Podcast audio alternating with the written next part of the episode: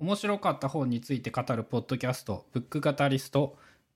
第74回の本日は「ロギング仕事術課題に気づくタスクが片付く成果が上がる」について語ります。はい、よろしくお願いします。はいお願いします。えっとまあ、今回は倉下のターンというか、えー、倉下の本なんですけども えーとまあ、書いた本を自分で紹介する回ということなのですがどうなんですかね、まあ、一応簡単に、えー、と僕の方から、えー本の中身について紹介しでその後、はいえー本に書かなかったことなどをお話しできたらいいなと今のところは考えてます。そうですね著者ならではなこぼれ話というか、はいその思いとかその書いてないことが聞けたらきっと一番面白いですよね。はい、そうですね。で、まあ、あのー僕、これまで書いた本の中ではあまり意識しなかったんですけど、この本では、まあ、えー実用的な本にしようということと、まあ、その、ワンメッセージというんですかね、ワンアイディアというか、複雑なことを、えーっと、たくさん伝えるというよりは、えーっと、たった一つのことを、まあ、分かってもらおうということをテーマに書いてますんで、えー例えばこの本の内容だけで1時間喋れるかっていうと結構怪しいものがあって あの多分自分僕じゃない人が書いたやったら多分僕語り数では多分取り上げないんじゃないかと思うんですけども えーっとえーっと何章立てかな、え5章立てとプラスクイックガイドのそうか形に5章もあったのかこれそういうので言うと。えーっと、そうね、5章プラスクイックガイドの形になってまして、半最初はね、3章立てぐらいの、あのーイメージで書いてたんですけど、まあ、ちょっと分けた方がいいかなという部分が、まあ、分かれていると。ございまして、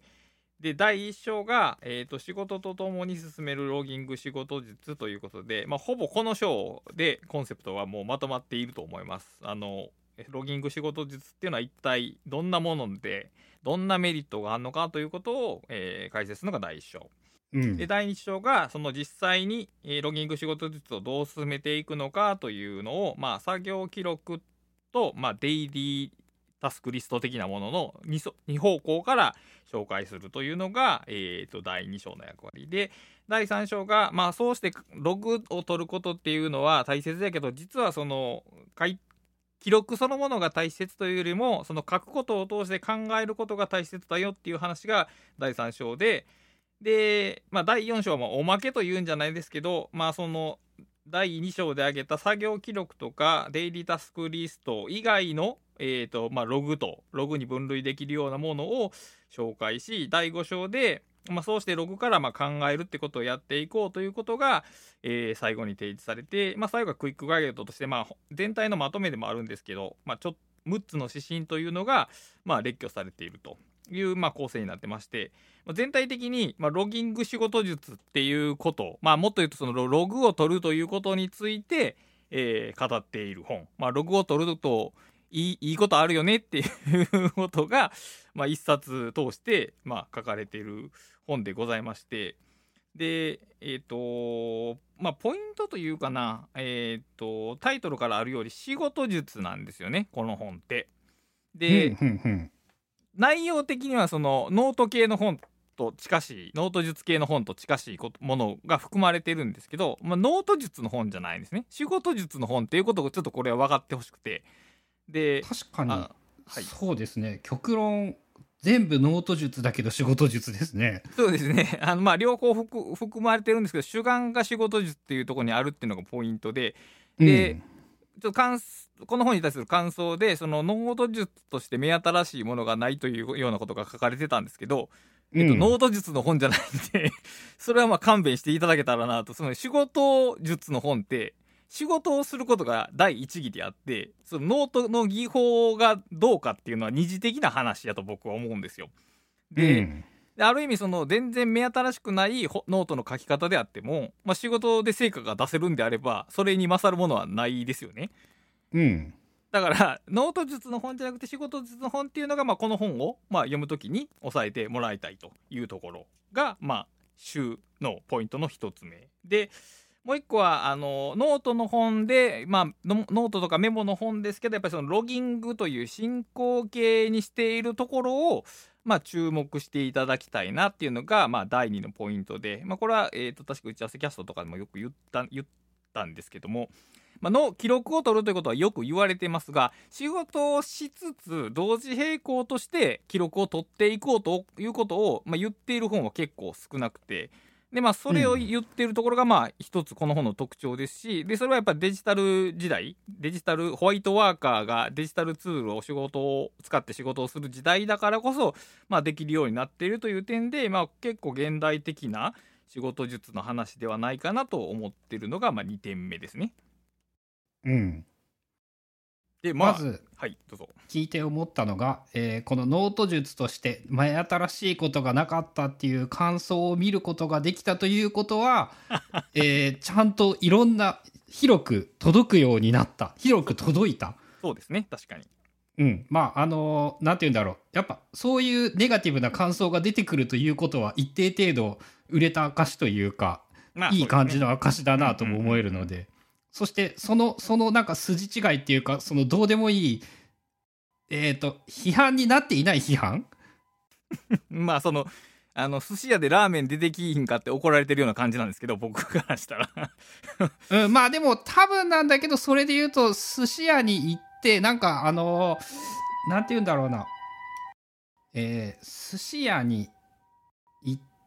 違う。すえっ、と寿司屋の看板がラーメン屋に見間違えられるかもしれない看板だったという あのニュアンスは分からなくはない、うんまあまあただ、はい。どこにもノートって書いてないですよね。そうそうそう。表紙にもどうもノートと書いてないんで。いや新しいノート術を期待して読まれたらそれは多少がっかりするかもしれませんがあの仕事術としては僕は非常に、えーベーシックでむしろべ仕事術ってベーシックであるべきだと思うんでまあそういう本として、まあ、位置づけるっていうのとあとあの仕事術っていう話にも関係するんですけどこのノノート術っていうのはある種のうんなんていうかなまあメソッドというかテクニックじゃないですかノートの書き方についてですよね。で、うんロギング仕事術は仕事の進め方について書いてるわけですね。つまりうんワークフローについて言及してる本なんですよ。うんうんでその例えばノート術があったとしてもそのノート術を日常にどう入れるかっていう話がないと成立しないじゃないですか。基本的にノウハウっていうのはね。うん。この本はむしろし仕事をしながらやりましょうっていうそのワークフローをまず言ってるわけですね。うん。主題がね、うん。で、その中でこういうノートの書き方もありますよと言ってるんであの主客が主主客がえ仕事のワークフローが主でで具体的な記録の方法っていうのがあの客というか客じゃないな。ふ主従か。従の方なんですね。下の方。階階の階の階階層にあるんでノート術というよりはそのワークスタイルとして、えー読んでいただければまあ良いかなというところで。でえっ、とあのもう一個はい思いついてしまった例え話なんですけど言っていいですか？ほうどうぞ。えっ、とねノートというのはラーメンに対比できるなと思って ノートはラーメンに対比できる。はい。でえっ、とねラーメンを食いたいと思う人はね町中華に行く人とラーメン専門店に行く人がおりましてなるほど、なるほど。はい。えっとそのちょっとどっちがどっちっていうのは分かんないんだけど町中華に行ってラーメンを食ったらこうんこんなのはラーメンじゃないって言うみたいな なんかそういうパターンに近しいものがあるのかなっていうなるほどね。確かに。まあ、そういう。なんかあの、はい守備範囲が広すぎてしまって、ノートという言葉を聞いたら、さらにロギング仕事術という言葉でまずノートが想像できてしまうんですよしね。ますね。間違いなく。はい。で、そうするともうノート術の本だと思ってしまい、それはあのなんか町中華に行ってラーメンが置いてあると近いのかなっていう。ああ、そうか。寿司と、寿司と中華ほどは離れてなくて、中華屋さんとラーメン屋さん、ラーメン専門店ぐらいの距離が離れてるってことか。なるほど。ぐらいの解像度で見ている人が圧倒的に多いんじゃないか。なるほどね。で、さらに言うと、あの、俺たちの父親の世代だと多分ラーメン屋って言ったら町中華なんですよね。そうだね。確かに。うんうんで、俺たちより年下の人にラーメン屋と、ま、もう町中華という言葉で区別されてしまったじゃないですか。確かに。そうやね。で、そういうノートという言葉に、そういう解像度の粗さというか、まあ逆に言えば、いかに万人に知られているかというのがあるんじゃないのかまあなと。確かにね。だから、ノートっていうものの知名度が広いから、まあ、解釈の余地もそれぞれ広がってしまうというのがあって、まあ、ミスマッチっていうのはまあ起こるんじゃないかなとは確かに思いますね。であのまあノート術の本じゃないっていうのはこれ言い訳として言ってるわけじゃなくてさっきも言ったようにその手法がとかメソッドとかがそのうん。斬新だったり新しければいいっていう考え方って僕はちょっとマニアックすぎな感じがするんですよね。でその鮮度ある情報を欲するっていうその情報摂取からしたら新しいものの方が目新しくて楽しいですけどそのその効能ってまだ確かめられてないわけじゃないですかその新しいメソッドっていうのは誰もほとんどやってないわけで。で逆に当たり前の方法っていうのは言ったらもうあるせん、うん、ある試練を時の試練をくぐり抜けてきている方法なわけじゃないですか。うんだとしたら身につけるべきはまずそっちだろうなっていうその当たり前のことをつまりもうこの本に書かれてることっていわゆるライフハックをやってる人にとったらほとんど当たり前のことですけどでもそのそれが届いてない人たちがいてそういう人たちに斬新な方法としてじゃなくてむしろ当たり前の技能として、えーそういうノウハウを伝えられたらいいなという思いが、えー、と僕の中には、えーありました。なんかあれですね。やっぱ、例えば大学とかでも、最初にやることって最先端には程遠いことで、数学なんてあの数百年前にニュートンが考えたことからようやく毛が生えた程度に進むぐらいの話で、でそのまあ初期の初期を抑えましょうという意味で、まあ、ロギング仕事中っていうのが、まあ、ある意味始めやすいんではないかなと思って基本なんでね結局結構いろんな人に話を聞いても似た形でこれをやってるんでそういう当たり前から始めていくのはまあ悪いことではないだろうと。あと、ね、何か英語学習の本について読んだ時にその英語の試験問題っていうのがその点数に差をつけなければならないからどんどんその文法的にマニアックな問題になっていってしまってその日常的に使えるかどうかよりもそのえ非常にクイズっぽくなっていくっていうような話を読んだんですけどノウハウについてもまあ同じことが言えるなと思ってその、うん。えいろんなノウハウが新しく出てきてるのはいいんですけどでも根本で見たらお大筋やってること一緒やなっていう感じがするんですよね。まあそこはあれですよね。やっぱ人間が1万年前から大きくは変わっていないんで、その50年、100年で変わるはずはないというか。うんまあ、大きくだからこの場合で言うとその記録っていう情、えー記憶を補助装置を使いながら、えー注意をコントロールして仕事しましょうっていうもののその根っこの部分は全部一緒ででその現れる表面部分が時代とか、えーツールの人気とかによって変わってくるっていうだけの話であってだから当たり前のと思えるような根本的なものを初心者に向けて提示するっていうのが、まあ、一番リーチが、えーしっかりしたものになるんではないかなと思ってこの本ではもうその新規性とか斬新さっていうのを歌わずに、えー当たり前の話を、まあ、自分たちにとって当たり前の話をまず書いたっていうところがあります。でさっきも言ったようにライフハック的なものをいろんなものを、まあ、これまでくぐり抜けてきましたけどやっぱ何かしらの形で全部ねログなしは記録っていうのを使っているんですよね。記録を使わないライフハックっていうのは多分ないんじゃないかなというぐらいに、えーリストを作ったりとかノートを書いたりとかっていうことをまあしていると。だからそのえー、といろんなその GTD とかマニャーナとかタスクシュートとかいろいろあるわけですけどそのそういうものの中にある共通点っていう話で言うと、え2つ前か1つ前か、えー僕の回で言うと1つ前のそのあた、えー普通の相談っていう話をしましたけどその普通の相談の一番根源普通の相談ゼロって呼ばれてたものがそのライフハックで考えるとその記録を取ることなんですね。つまりえーライフハックゼロってログなんじゃないかなと。おお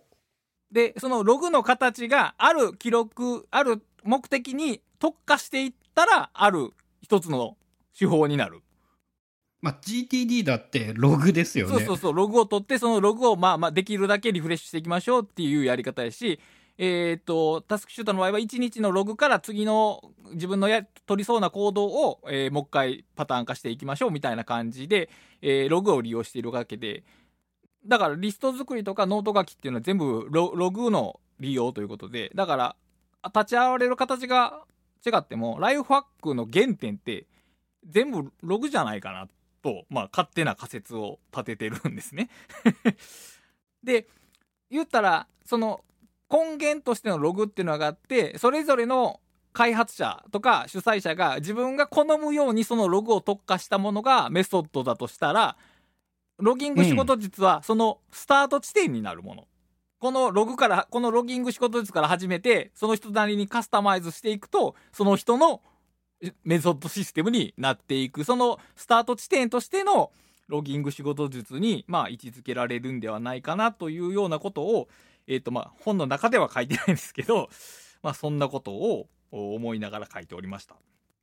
メソッドの入り口になるわけですね。いろん、うん、あらゆるライフハックの入り口。でもっと言ったらこれ最初に続けていくとあなたのメソッドになっていくということやね。要するに。うん。だからこの本ではこの通りにやりなさいみたいなことはほとんど書かれてなくて、まあ、アレンジしましょうとかあなたの好きなことを書きましょうというふうに大きなフレームワークは示すけども具体的な固定っていうのはしてないんですけどそのようにそのそれはその人自身のアレンジの結果その人のメソッドになっていくようなその緩さを持たせるという意味で、まあ、そういう書き方を、まあ、したという次第ですね。面白いですね確かになんですけど、えーと、本を読んで、えっとね、影響を受けてやり方を大いに変えているんですよね。はい、ただ同時に面白いのがですね 影響を受けてってそれだけ言っているくせに、えー、ラシタさんが言ってることをほとんど真似した様子はほとんどない。それはそれは多分あのこの本の自分が僕が考えたコンセプトから言うと非常に嬉しい結果 ですねそれは うん、あの例えばなんですけどあの丁寧語で語りかけるように書いてみましょうって書いてあったんですよね。えっ、ー、と2日ぐらい真似したんだけどあの、いらんなって思って、俺には。はい。やっぱ見事にやめていたりして、その、いろんなことを影響を受け、あ、こんなやり方をしているんだっていうやり方を知ったことによって影響を受けているんだけれども、言われてみると書いてあった、あえっと、唯一で言うと、なんかね、文章をより文章で書くようになった。それは多分すごく影響を受けてるんですけど、それ以外は、その、書いてあったことは全然真似してないんじゃないかなっていう気がして。うん。まあだからそれがも、もうその、まっとうなあり方であって。だって、違う人間で違う好みで違う環境で仕事しているのに記録が同じになるってことはありえないわけですからそれは。うん、だから僕は常にそのメソッドが均一化していくことを嫌ってる人間が書いたメソッドなので、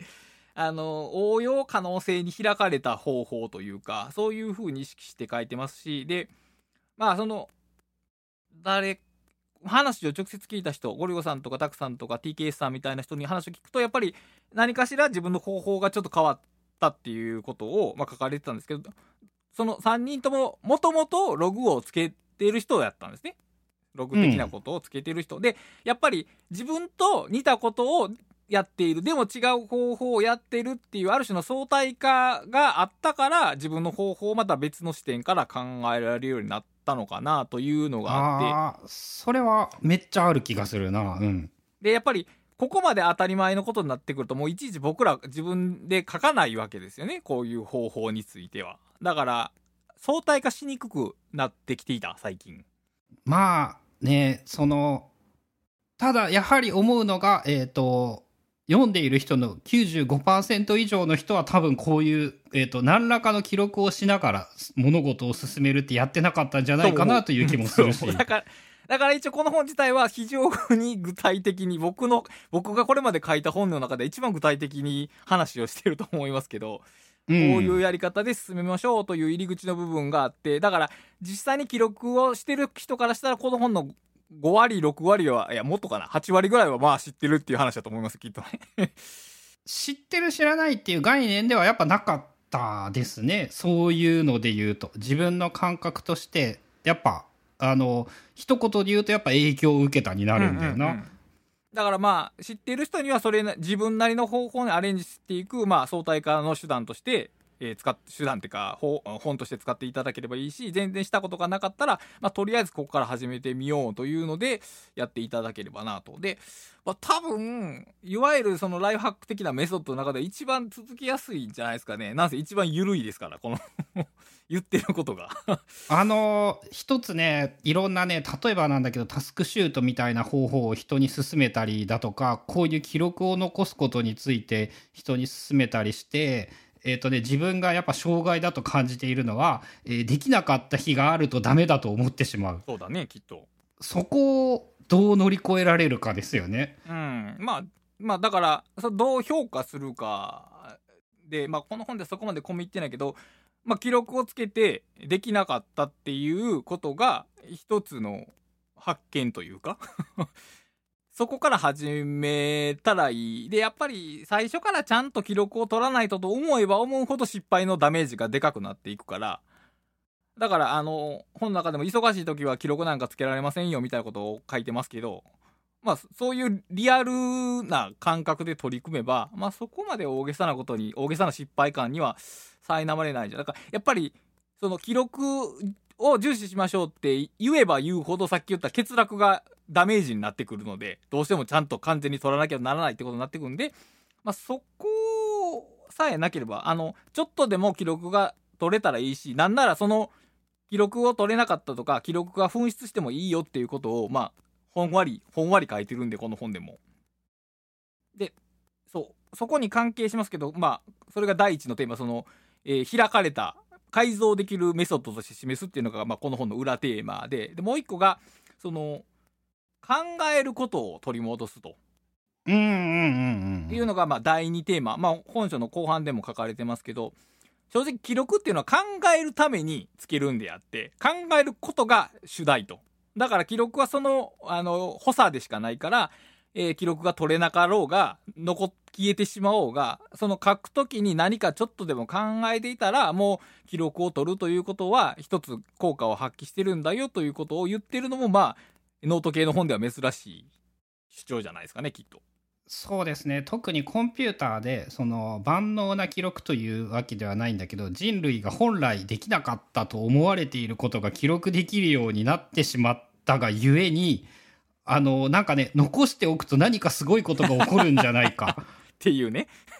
うん、っていう思いはやっぱこの20年ぐらいでより強まっているような気がしてまあそうで多分それは間違いでは多分ないんやけど例えばその20年分の記録をどう使うかっていうと多分その自分で検索してとかじゃなくてやっぱりそのベクトル変換して AI に使ってもらうというような使い方でしか使えないと思うよねその大量の情報は。うんだからその人間がただ使うという意味だけで言えばあのそこまで躍起にならなくてもいい。でさっきも言ったけどやっぱ仕事術の本なんでそのすごい綺麗なノートを作ったけど仕事あんまりできませんでした。は 本末転倒なので。あのそこの主軸をずらさないようにすると。で仕事をするってどういうことかっていう話は定義は難しいですけどやっぱ考えることじゃないかなとはまあ僕は思いますね。つまり作業と仕事を分けるものがあるとしたら思考だっていうことなんですけど。うん作業はね割といろんな人間が何て言うんだろう無意識に使ってしまいそうな言葉で自分は個人的にそのやっぱだだから使いたくない言葉で作業をしていては何もできないじゃんっていうか。まあ基本的に、まあ、作業とか作業感とかっていうまあ大体ちょっとネガティブなニュアンスで言われますけどまああ要するにあんまり頭を使わずに手だけで体だけでとか習慣だけでできるようなことでまあもちろんそれも業務とか事務作業とかっていうのはまあそういうもので進めた方がいいとは思うんですけど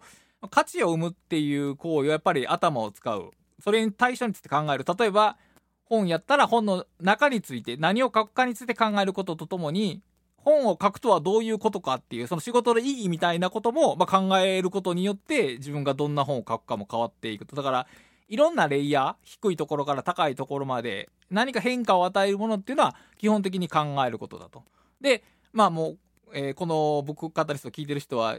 わざわざ言うまでもないですけど人間の脳単体の考える力っていうのは非常に弱いと限られていると。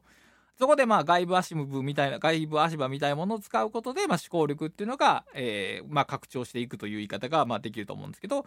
それを、まあ自分の仕事の場においてもやると。ただ言われたことをこなすだけじゃなくて、仕事についてとか自分がやったことについて考えるってことを入れていくと、まあその経験を例えば5年とか3年とか5年続けた後と、例えば何も考えずに作業してた5年間ではやっぱり、あんまり煽る言い方はあれですけど、差は生まれてくるんじゃないかなとはちょっと思いますね。あの難しいというか怖いのがその5年でめちゃめちゃ変わることは、えっと、確信しているしそうだと思うんですけれども、はい。えっと、明日変わるかって言われたら 変わるわけないじゃないですか。もちろんそうですね。はい。で明後日変わるかって言ったら変わるわけないじゃないですかもちろ。んそうです。はい。1ヶ月ぐらいなら変わるかもしれんけど実感できてないじゃないですか。そうですね。そこがやっぱねこの誠実な仕事術の難しさというかそうですね。でもね、この本にはちゃんとありまして。あの、仕事の成長っていう意味では、今日記録取ることって何も変わらない。今、何も変わらないっていうのは大げさだけ、ほとんど変わらないですけど、注意の舵を取るという役割がありまして、これはね、かなりでかいんですね。ああそっかあれは短期的っていうか目の前の成果がありますね。うん、今日一日仕事を進めるのに記録っていうホームベースを作ることで、まあ脱線するかもしれないけど戻ってくるっていう非常にリアルで瞬間的な効能もちゃんと示しまして、それを続けているうちになんか記録溜まってきてっていうような流れで入っていただければ、まあいいんじゃないかなという感じ。思い出したんですけど最近ねあの脱線対策を考えるようになってきておお脱線対策を、なるほど。それはねロギング仕事術によって生まれたことなんですよね。いや逆に言うと、はい。逆に言うと、それまでは考えてなかった？えーと多分それで言うとですねやっぱ考えるの意識が高まった。はい、なるほど。なるほどああ、すぐなんか他のことしちゃうなーが、えっ、と、ロギングによって、えっ、と、あ、これはこういう時にこうなりがちだから、少なくとも、例えばなんですけど、朝一番になんか、その、インターネットにつながる系の行為をするのはやめようって、頭ではもちろん分かっていたんですけど、えっ、と、解像度が上がって行動として変えるように意識ができるようになって、えっ、と、例えば、なんだろうな、えっ、と、エゴサーチみたいなやつをするとですね、ツイッターで、ついやっぱ余計なことをするんですよね。はい。っていうのを少なくとも、例えば午後にすることで、うんうん。えっ、と、防げるんじゃないのか。なないしは脱線してもその影響を小さくできるみたいな。うん。あの、すごく簡単なことなんだけれども、あのね、自分のことになるとね、なんか習慣がそれを邪魔してくるんですよね。まあでしょうね。そうやと思います。なんとなく見てたから、なんとなくそれは続けていて、で、はいたまに、あ、なんかもうめっちゃ、なんか8時に仕事を始めたのにもう9時になってるじゃんって思っているんだけれども、それはね、前まではね、やっぱね、えっと、作業記録に残ってなかったんですよ。ああ、そうだよね。多分その作業じゃないからね、それは。うん、そうそうそうそうそう。とかも含めて、その、やっぱね、えっと、すべてを正直に書くことから考えることができるというのを 身に染みて実感できている。あこれはね、それ本当にあると思って。で、あの、語りかけるように書きなさいっていうのは、そういう思考を、まあ、起こしやすくする一つの、なんすかね、エッセンスというか、あの、コツというか、あの、よく言いますけど、自分、他人に対しては適切なアドバイスできるくせに、自分に対しては点でダメっていうのが人間の性質なんですけど、うんうんうん。語りかけるっていうか、作業記録を文章的に書くと、その、他人へのアドバイスが出てくるようになるんですね。その、語りの中で。あれかな？やっぱ文章によって一つそのメタな視点になれるというか書くこやとでだからその分析的な視点がよりクリアに起動しやすくなる点は、その文章の形で書くと、より起こりやすいと思いますね。うんそうあのそれはね自分も同じような文脈ですごく考えてよく考えていることであの箇条書きだとダメなんですよねね。そこがは。うん、それはそう。でその作業記録をアウトラインに書いていてアウトラインに文章を書いていたんですけど自分はねやっぱねアウトラインで書くとねその 文章なんだけど心の中で文章じゃないんですよね。なんかうまく言えないけど。うんわ、かるわかるわかる。でそれをその平文で書けるようにしたっていうのかな。そうすることによって変わったっていうのもすごくある気がする。うん。そう。それだけのことで、そういう外部環境で人間のその行為とか思考が変わってくるというのが、まあ面白いところですね、これ。うん。なんかあるかな？いい、いい例えとかがあるといいですよね。そういうのとかも。最近だと、これ難しいね確かに素直に、ああ、でもあれだな。まずフリーライティングをするようになったな。意識的に。ああそれはいいことですね文章としてフリーライティングを書く。前はアウトラインで書こうとしていたら、どうもやっぱ感覚的に気持ちよくなかったみたいで、やらんくなってたんですよね。を、えっ、と、今日何しよっかなっていうことを書くと、えっ、と、めんどくさいこともそのまま進められる。なるほどとかもそうですね。フリーライティングをした、しながら書くからっていうのか。うんそうだからやっぱり何にしろ、まあ、例えば今日のやることにしろやっぱり文章の形で書こうとするとさっき言った解像度が上がってくるので、まあ、解像度が上がった結果面倒くさくなることもありますけど大抵のことって解像度が上がるとできるようになるんですね。うん。そう。不思議ですよね。不不思議じゃないいのか。人間のイメージと実態がずれてあるいは面倒くさいケースが働きやすいんかなイメージの中でまあ分からんけどとりあえずある程度文章化するとできるようになるあ違うな文章化してると多分シミュレーションが働いてるんやろな。行為のシミュレーションが働いてるから多分あ、やりやすくなる。ているとイコールになるのかな、うん脳内で。感じだと思う、うん、そういうことやと思うわきっと。だからまあやるかになるんうんかな。と一回その自分の中で、えーデモンストレーションしているから行為着手しやすくなる。だから文章で書くのはちょっと面倒なんだね。ちょっとやってるからきっと。ああ、そっか、その、そもそもで言うと、やっぱ文章慣れてないと、そんなん書きたくないですよね。うんうんでもやっぱりその書きたくなさは逆にそこには効能があるということの裏返しなんじゃないかなとは思いますね。うん。まあそう、まあ、とりあえずそうやってどその作業の内容でもそうですし自分がこの仕事をしている意義とかこの仕事そもそもすべきなのかとかとりあえず考えるという行為をできるだけ増やしていくようにする。でまあ僕の中でのイメージですけどこれは日本企業の働き方でいうとちょっと反逆的というかあのまあ自分の考えを持たない方が楽に働ける場面も多いかと思うので、えーそういう意味ではある意味ちょっとこう働きにくさが生まれるかもしれないけどそれを踏まえてなおやっぱり人間の行為の中で考えるということを剥奪されるというのはあまりよろしくないと思うんで、まあ、なるべくその考えていきましょうっていうことを、まあ、歌った本でもあります。あの、意地悪な質問というか、悲観的な質問かもしれないんですけど、考えたくない人というのは、私の体感では、えっと、過半数だと思うんですよね、人類の。まあそうかもしれない。なんか考えずに、何も考えずに仕事をできている方が楽で楽しく。ってそれ、は間違いない。えーそうやってなんとか生きていけるようにしたいと思っているはい。という人があの多数派ではないかというふうに思っていてそういう人には諦めるべきなのか何か方法を考えるべきなのかまあだから何か方法を考えるために考えなきゃなりませんよね。もうだから、えっ、と、でもその人は考えようとしないですよねなかなか例えばじゃあえっ、と上司が部下に働いてしまう論として考えるならばまあ、そうやな。まあ、当人が考えたくないというんであれば、これはどうしようもないですよね。だって、あー動かせないわけやから。ただ、うん例えば、考え、楽に仕事をしていたいという状況があったとして、でも、それを許してくれる環境があるかどうかですよね、まず。まあ一般的にはこれからどんどんないことになっていくと思われるとなると、その環境の変化の中でどう、いかに楽に働けるかは、やっぱ考えないと始まらないわけで。だから、その、どうしても自発的に考えたくない、エネルギーの無駄やからしたくないっていう人はもう、あんなんですか、ノーアイディアっていうかどうしようもないですけど、その、もっと楽、サボりたいとか言うんやったら、サボるために考えることが 必要だというのは、ちょっと受け入れてもらわなければならないなと思います。そうか、そうですね。そういう、あとあれだな、それで思ったのが、えっと、上司が多分苦戦するのは、考えたくないじゃなくて、やっぱ考えるということが何をすればいいのかわからんという人たちにどう考えさせるかの方が、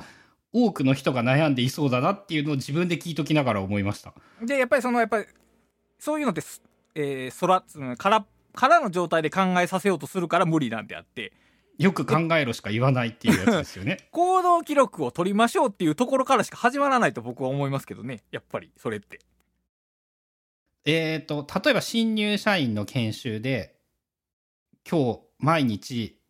えー何をしたかをきちんと書きなさい。まあできればロギングで言ってほしいけど、仕事をしながら記録をしましょうっていう方がいいと思うけど、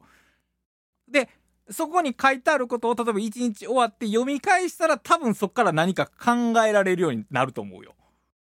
それは、えっ、と、考えることについて教えなくても大丈夫ですかね？まあ、大学生を卒業してるんであれば、大丈夫と言いたいけど、まあ、言えないんであれば、え例えば、じ、その、上司が自分の作業記録を見せて、こういう記録について僕はこういうことを考えたっていうことを示すのはありやと思うけど。ああ。今、あとそれで思ったのが、見せてもらった作業ログに対して、これはどういうことをやったのどう思ったのって聞けば考えられますかね？スタートになるね、やっぱり。だから、その何も材料がない、つまりさっき言った外部足場がない状況で考えろって言われても、それは多分普通に無理なことであって。うん。考えるための素材としてまずその記録を取りましょうでやっぱ記録を取るっていうのはよく言ってますけど対象に注意を向けることなんでそっからやっぱり注意の向け方も変わってくるでしょうしそそうか、の後の。注意を向けられないから記録を残せないんですよね。うん。確かに、それで言うと。結局それやと頭の中に何もないから考えられないと。あのこれ別に変なことじゃなくてあのーセミナーとかやって最後に質問ありますかって言っても誰も手挙げないじゃないですかほとんど。あれと一緒なんですよね。その自分の中で聞きたいこととか注意を向けてないから突然質問されてもそれは分からないです質問できないですね質問できないってことはそれ考えられてないっていうことなんでそこはうん。だからやっぱ考える前段階として注意の向け方と考えるための素材を集めるっていうところからいかないとやっぱ無理じゃないかなとはちょっと思います。うん。例えば、ブックカタリストの話を聞いて考えるということを考える場合に、えー聞いている内容を自分の言葉でメモるというのはやっぱ考えるきっかけになるのかな？だからまあ最初はあの全然慣れてない人はまず僕らが言った言葉を書き留めるがまず第一ですよね。でその後に自分のなりに言い書き直してみるかだからリライトしてみる。うんうん。そうここでその多分その変換の中で考えるっていう行為の方が目が出てくると思うね。あれこれって分からんなっていうことが分かるかもしれない。分かるっていうなる。で、やっぱりね、その、慣れてない人がいきなり自分の言葉でやると、やろうとすると、外部足場の段が足りないっていうか、いきなり3段目みたいな感じになるから、まずは、あのそのままの書き起こしから始めて、その後にっていう段階を踏んでいくのが良いんじゃないかなと思うけど。作業記録で言っても自分が何をしたか書くことが第一弾としてあってそれに関して自分はどう思ったか、まあ、どう思ったかってやっぱ難しいですよね。あそう簡単ではないと思う。それだから何を求めている、だからもっと効率よくできたんではないかなっていうような観点を持てたら、そこからどんどん自分なりの問いが広がっていくけど、まあ最初は難しいと思うけど、だからやっぱりね、他人のを見せてもらうのが一番いいと思うんだけど、日本ってそんなことあんまりしないから、あれだけどね、あの、業務日誌とかもそのフォーマットに従って埋めるだけであって、その人が何を考えたかっていう、現場で何を考えたかってあんまり出てこないものが多いから、その 技能が伝達されないところはあると思うんですけども。そうか何を考えたかは一般的には残さないですね報告書に関しても残さないですね。昔はだからそのいわゆる現場主義というかその先輩につきっきりになってっていうような仕事のつまり弟子職人弟子スタイルみたいなのでそのまあ考えが口に出されなくてもその何かを考えてる姿っていうところから学ぶみたいなことあったかもしれないけど現在の OJT ってそのそう動作とか操作だけを教えてその思考っていうのをあんまりというか全く教えないことが多いからそれで考えろって言われても それ無理ゲーですよねきっと。うん考えるの第一歩がまあやっぱ書くことでただ書けと言われても、えー、と何を書いたらいいかわからんからやったことを書きましょう。そこから、まあ、あるいはやろうとしていることを書くの、どちらか。の。ああその両方がいいですねやっぱ。うん、本本来は両方できた方がいいんやけど、まあ、多分これ好みがあって、あの、計画好きな人もいれば、日記が好きな人もいて、まあ、両方好きな人は別に両方から始めたり、まあ、どっか好きなところ始めれば、でもやっぱり、思考って広がっていくと思うのよね。あの、本でも書いたけど。あの、日記を書いたら明日どうしようかっていうことを多分イメージすると思うし、行動記録をこれからこれをやろうとしたらことを書いたらそれが、えー結果記録になっていくっていう変換が起こると思うから。でそのいう変換を起こすためにも、まあ、できれば実際は、えーログっていうのはあんまりデータベース的に記録しない方が良い。記録書いたものの書き書くことによって変質していっていいようなもの。まあだからテキストファイルとかに書いた方が個人的にはいいと思うけど。うーん。そう。ですね。そのよく記録の入門として簡単なものとしてあのね使ったお金とか記録しとくといいかもしれないよとかって、はいありますね。よく思ってたりしたんですけどもうちょっとかけた方がいいですね。それで言うならばやはり。買い買い物リストだけじゃなくてな何が欲しくて何とかの店に行って探したけどなかったからこれを買ったみたいなのが残ってた方がいいかなやっぱり、まあやっぱ理想的にはそうですよね そうそう最のジュース最高130円ではあんまりですよね うん、まあその金銭的なログにはなるけどこう自分の思考とか行為のログにはなかなかなれないまあ大きい買い物についてはさっき言った文書の形で残していくともうちょっとなんかいろいろ考えることが増えていくんじゃないかなという気はしますがうん。まあ、行動の記録。おあ、だからお金を使ったというのも箇条書きで書かないっていうことか。それで言うならば。言まあ葉としては。そこを改善したいと思ってるんやったな。あの別にただ出勤の記録があればいいっていう場合はもう別に箇条書きでもそれこそえ表計算ソフトでも十分やと思うけどだからお金の使い方を考えたいなっていう時は、まあ、文章の方がいいね。そうですね。なんか、なんか毎日お金がたまらんけど、俺は何が問題なんだろうって考えるのであれば、やっぱり、うんその、金額、数字の合計を出すことと同時に、うん何を思ってお金を使ったのかを書いておくべきか。自分が何を欲して買っているのかっていうのを考えるきっかけとして文章として残していくとやっぱり分析さっき言った分析的視点が起こりやすくなるからそこから行動の変容が多分出てくるよと思いますね。だから、えっ、と、注意を向けることができれば、注意を払うことができるようになるはずで、おそらくでは、あと自分は何に注意を向けたいのか。かっていうところが、まあ、分かればいいという話で、まあ、この今、セクション2つ目、考えることを取り戻すという話をしてるんですけど、その先につながるのが、その自分のことを知ろうというのが第3の裏テーマで、うん。で、まあ、その僕は最近セルフスタディーズという言葉をよく使ってるんですけど、なんか自分について知らない人が多いというか、あの、まあ、その名前とか生年月日という話じゃなくて、性質とか傾向として自分がどういう人間であるか、どういう好みを持っているのか、何に関心があるのか、何が嫌いなのかっていう、そういうものについて、えっ、と、知らない人が多くて、そういう場合って、やっぱり、方針とかに迷ったりするわけですね。大きなこと決められない。うん、うん、うん、うん。まあ、他人の誘惑とかゆ欲望かにも影響されやすく、まあ、なってしまうと。まあ、これはまああんまりよろしくないということで、まあ、自分なりのログを取っていくってことは基本的に自分のログを取っていくということですから、まあ、そこで自分に関する情報をまあ増やしていこう。で、さっき言ったようにそういうことを行動改善とかを考えてると、ああ、自分は、あの、なんやろな、えー仕事を原稿が忙しい時に大食いするなみたいなことが分かってくる。徐々に自分の性質みたいなのが結果から分かってくるっていうところがあって。でそういうのがねやっぱ分かってると分かってないとでは人生の難易度というのは違うか。人生の生きやすさみたいな生きにくさ生きにくさが変わ明らかに変わってくると思うんで。でやっぱりど例えばまあ A 型は神経質とかっていうそういうしょうもないステレオタイプとは別 それよりは100倍役に立つ。し、まあ、あの、ふあの、なんやろな、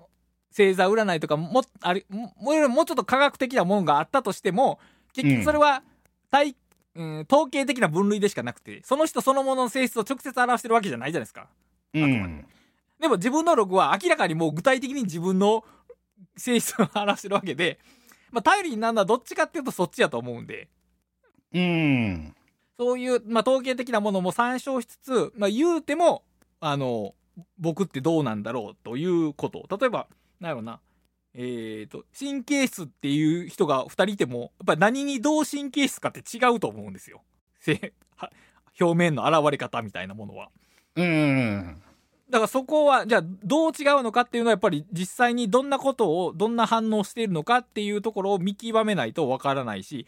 対処法もやっぱりその性質を見極めてからでないと考えられないと思うんで。だからあのー外部の情報を取り入れるっていうインプットも大切ですけど自分のことを知るというこれ何プットっていうのかな？インインプットっていうか、まあ、何か分かりませんけど。セルフ見つめるみたいななんかそうそうそういうイメージがある。うん、その自分探しとはまた違った意味で自分研究をする自分の性質があのイメージとか理想とか頭の中にあるものじゃなくて現実の自分がどう振る舞っているのかをリアルに追いかけていくっていうことが多分長いスパンで考えた時にそういうの知ってると知ってないとやっぱり個々の判断とか大きな局面でこうするっていうことをなんていうの納得感を持って選べるかどうかっていうのが変わってくると思うんですよ。なんせもう自分はこうやからもうしゃあないよなってその例えば、えー僕らで言うとその会社組織で働くのはもう無理やなっていうような諦めがあるから その一つの決断ををせざるを得ないみたいなその納得と諦めの折衷のようなものが生まれるわけですけどそういうのができるとなんかブレにくいとは違うけどまあ揺れにくいよところはまあ生まれるんじゃないかなという感じがあります。なんかあの悪い悪い表現っていうかあれかもしれないですけど思ったのがやっぱね記録によってねそういうねあの理想を諦めることができるというかね はいはい。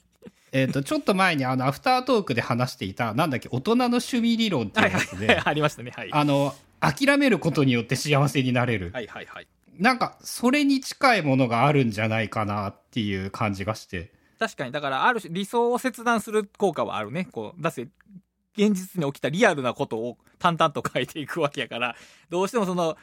リアルとじゃあな理想と、まあ、ある種ビジョンかなビジョンと自分との距離をどうしても把握してしまうしでもそれはやっぱりちょっと悔しさはあるかもしれへんけどそんなにネガティブなことではないですよね。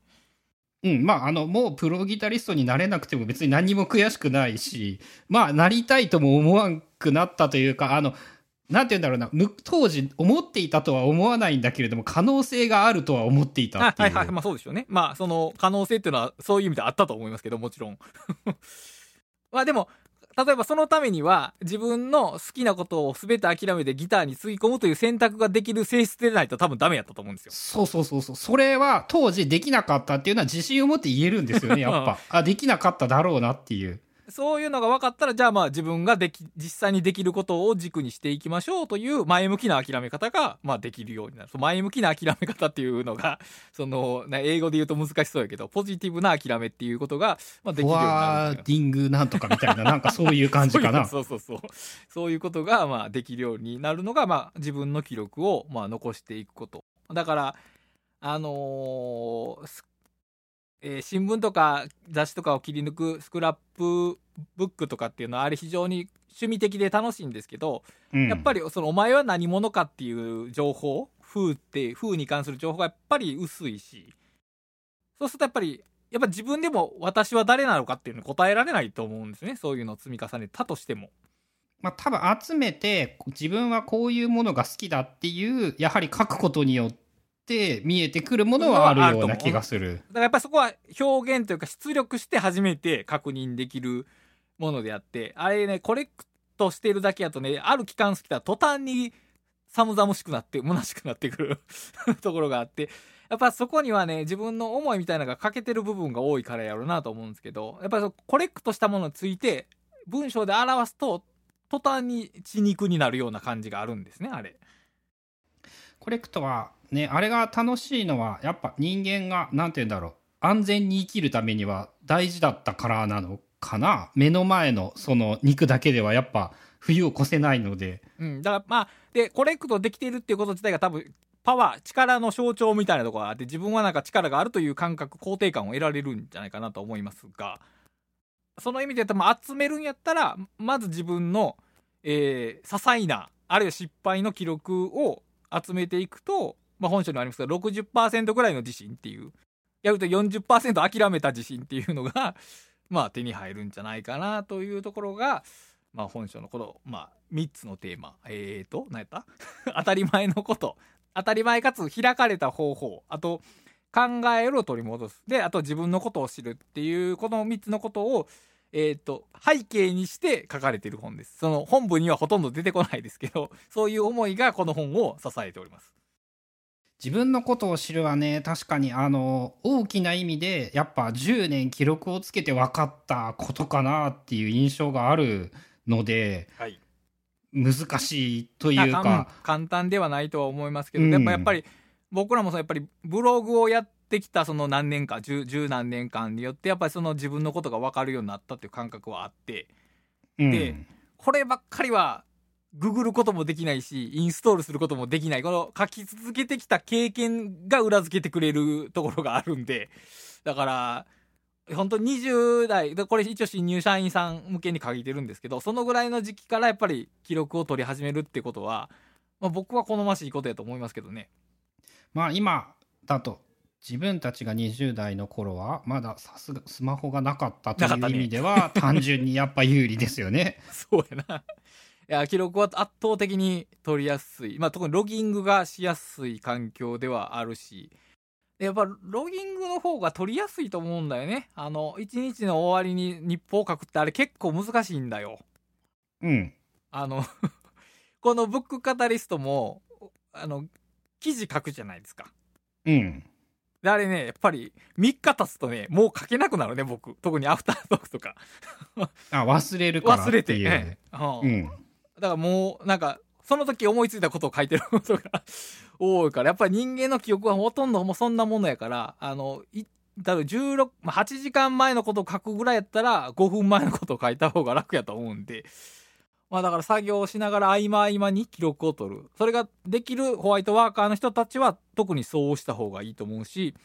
あの接客業とか仕事中にノートを取り出して書けへん人はやっぱりその仕事の合間ぐらい休憩に入ったぐらいでちょっと振り返りながら書くっていうことをした方が記憶に対する負荷はじゃあな思い出す行為に対する負荷は小さく済むかなと思いますけど。そうですね。仕事がね多分その千差万別すぎてその俺たちで想像できる範囲なんて なんか全人類の1%にも満たないので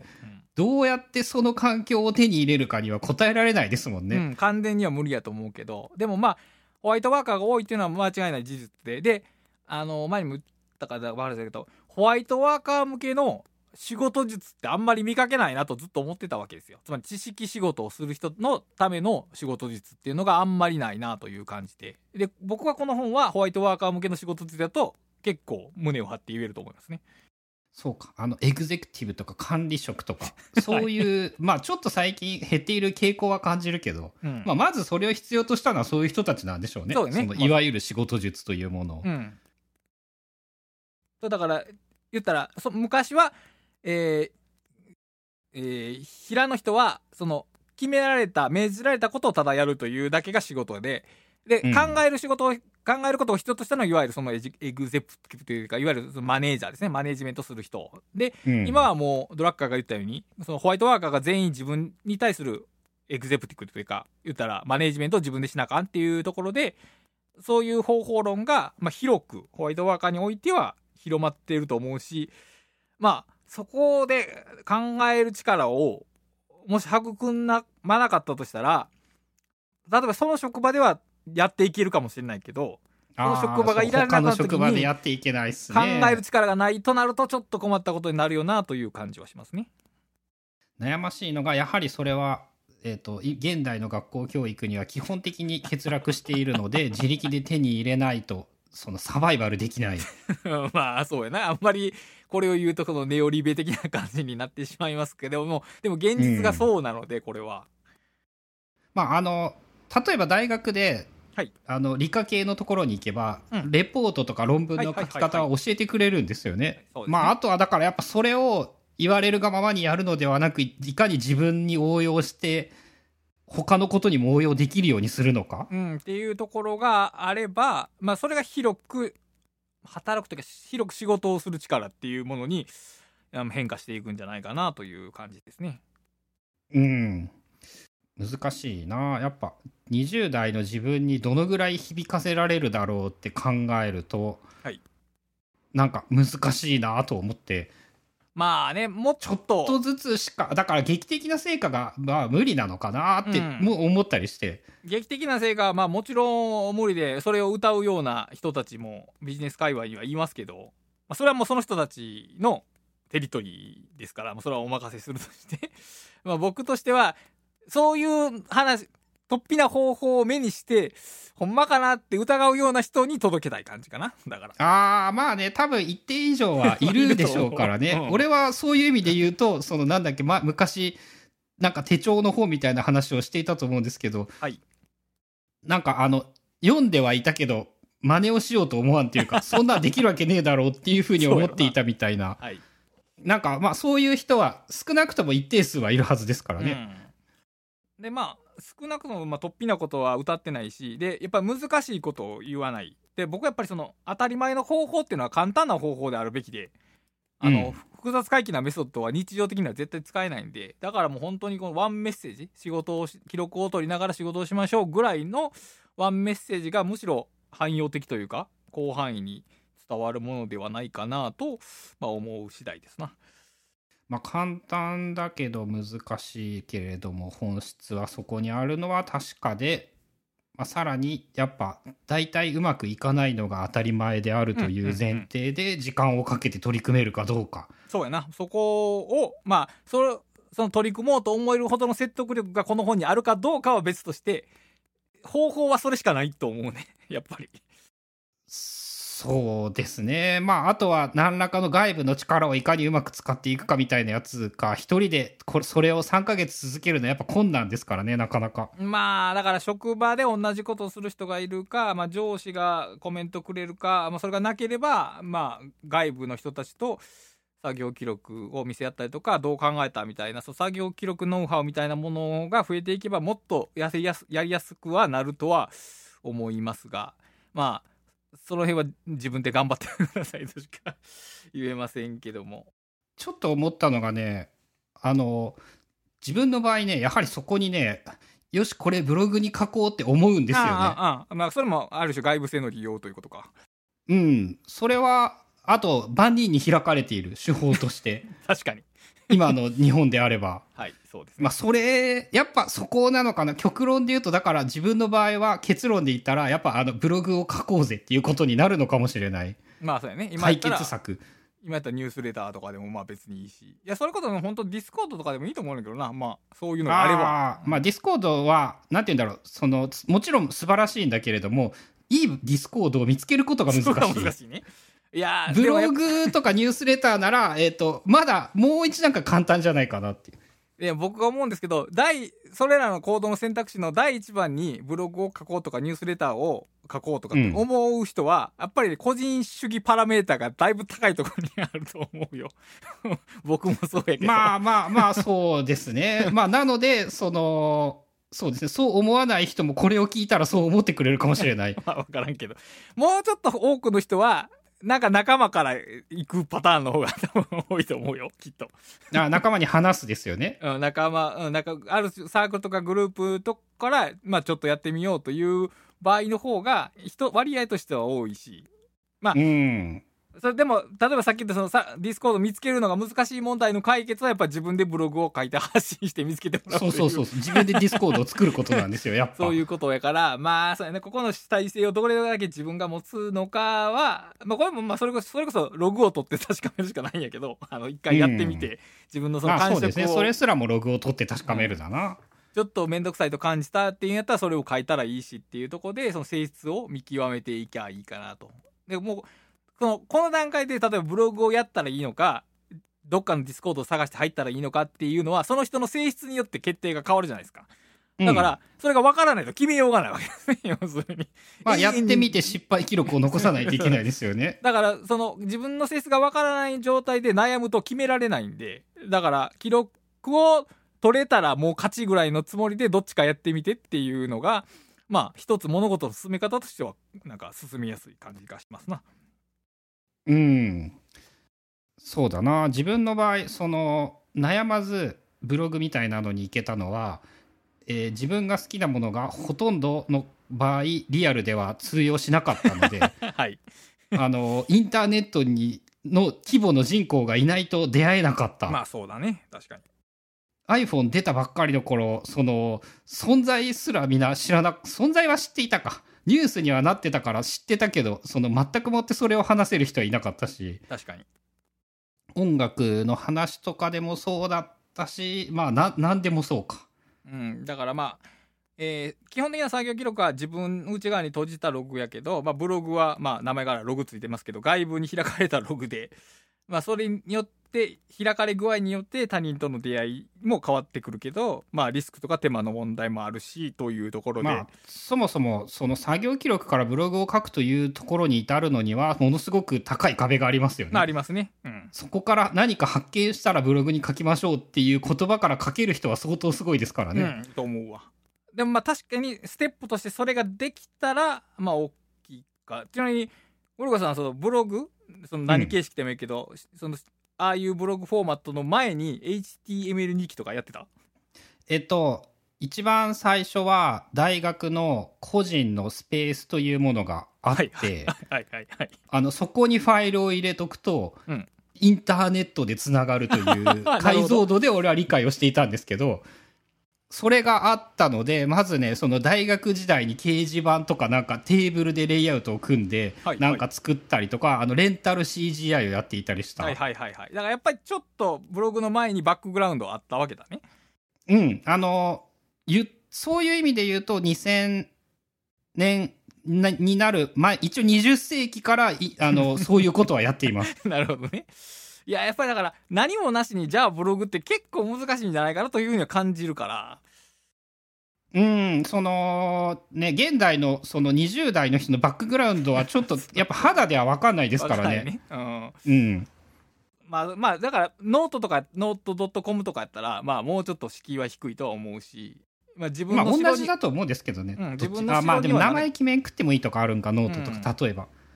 まあ、逆逆にデザインで悩むこともないえ変更できへんから、まあ、コンテンツだけに集中できるというメリットがある分そのサイトのデザインそのもので差別化ができないというデメリットもあるからまあ一長一短やけどあのいろいろぐだぐだ悩むんやったらノートから始めてみるのは手やと思う。そのローコストやからとりあえず。リスクが低い。うん。ああそんなとこかな。だからまあとりあえずこの本に関しては、えー若い人向けに仕事の進め方を例えば、えー数年の単位で良い仕事ができるようになりたかったら、まあ、ログしながら仕事しましょうということは、まあ、言えるよっていう系の本でございます。ロギング仕事術から、まず、ブログ、ノートを書くとしたら、はい。敷居が高いな。うんロギンそうやないきなりは多分無理で例えばそのロギを取りながら業務改善を取り組んだ結果があったとしたら、うんその業務改善について書くとかはできると思うけどうん。やっぱそのテーマ見つけるのってやっぱ難しいですよね。からある程度やっぱスパンがいるしその自分の中で考えることが発酵していかない積み重なっていかないとあのなかなかブログにはいけないと思うけど逆に言うとその考えるってことをある程度した人間は誰かに言いたくなるんじゃないかなとは勝手に思うけど。うん、あの、それは自分もそうだからそう思うけど、万人かどうかは分からないけどでもアウトプットが生まれるとしたらそういう裏側の考えるが自分の中でたくさん詰まった後じゃないかなと思うけどね。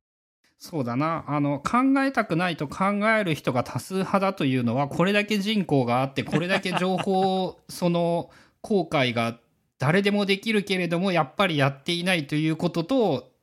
つながっているのかもしれない。まあだから究極の差別化よねそれは考えることがまず差別化やし考えたことを書くとそれだけでもう差別化になるからね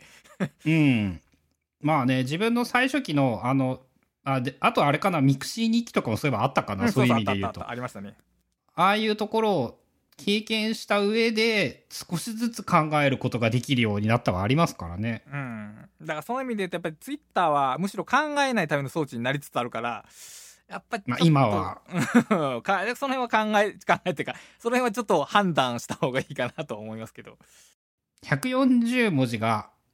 足りなかったか、や足りないっぱり。足りないね。足りないわ。それ。でしかも例えば連追しても上しか読まれへんみたいなことがあるからやっぱちょっと残念うん。まあ、考えない人が見に行きますからね。自分が考えていたとしても、で考えない人に反応されてこっちもつい反応的に反応してしまってか考っていう。えずに返してしまう。っていうなんか変な悪循環があるのは確かで、まあ、やっぱだからある程度一人で閉じていた方がいいってことになるんですかね、そういう意味で言うと。最初はそうやと思うわ。ある程度閉じたところを書き続けてで自分が書いたものを他人の目で読み返せる読み返せるぐらいの期間が経って読み返してああこういうことかと分かったらネクストステップとして少し開かれた場所っていうところじゃないかなきっと。3ヶ月ぐらいかなかか忘れるのってある程度。それぐらい。だから全く他人の気持ちで自分の書いたものを読んだ時に何言ってんねやろみたいな気分になる時があるわけよ。これ なこれ何を言おうとしてんのかっていうのが全く分からへん時があるわけ、うん。あのそう記録が下手なんですよね。当時の自分の。それが分かって初めてああこの書き方ではダメなんだっていうことを初めて知れるっていうところがあるから、やっぱりそれぐらいのスパンで捉えへんとやっぱり成長はないんじゃないかな。そうですね。まあ可能なら週に1回ぐらい見直すことができてその年に1回ぐらい見直すことができてとかがあるといいですからね。最高の形やと。まあだから手帳を書いてる人はそういう振り返りは自然にやってるやと思いますけどね。おそらくは。うん、デジタルノートはそこがやっぱ弱いですからね。ねそれで言うと。そういう意味で言うとなやっぱ紙スタートは紙なのかもしれない。あで記入の自由度もやっぱり高いからデジタルっていうか、まあ、テキストか。テキスト入力よりはアナログ入力の方がだから iPad でもいいんやけどあの配置を配空間的な表現ができる方がいろいろなことを書きやすいというのはあるので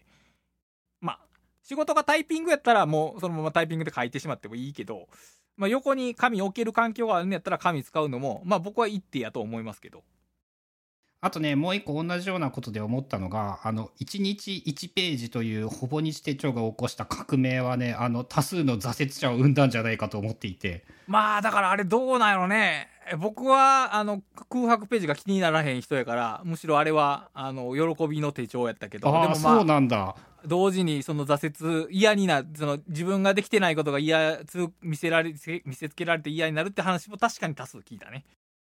そのできてないではないけれどもやはりなんかあのそういう意味で言う神経症傾向は多分俺結構強くって、うんわかる。それはだから僕の場合はあの例えば、えー今えー何月？10月でパッて手帳を向かして3月のとこが空いてたら普通にそこ書くけど。10月に。でもそれは多分ある種の神経質さは多分耐え難いことをしてるやろうなとは思うけど。うん。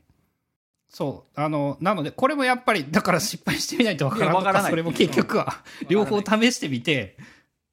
合わないと思った場合には、自分の場合だから、あの、もう普通のノートがいいと思うんですよ、ね。そうそれは分かる前から順番に書いていく。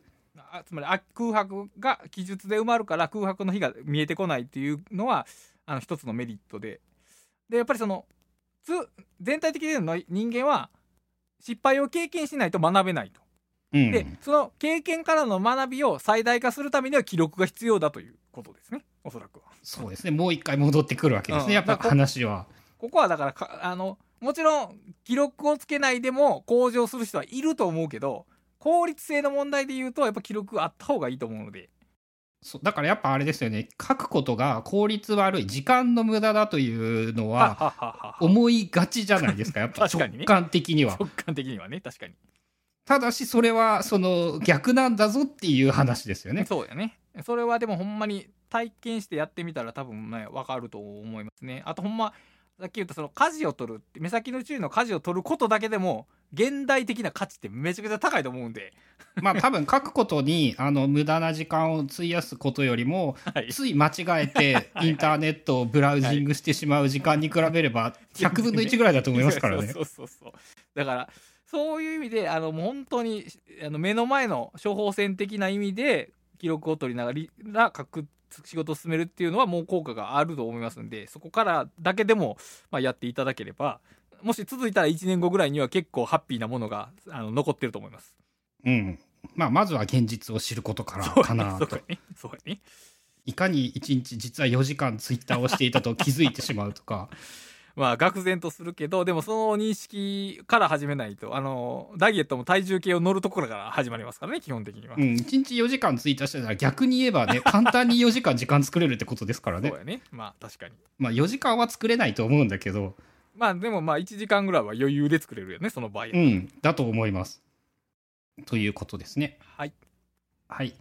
では、えー、ブックカタリストは番組を支援していただけるサポーターも募集しておりますので、えーよかったら概要欄などご覧いただければと思います。それでは今回もお聞きいただきありがとうございました。あありがとうございます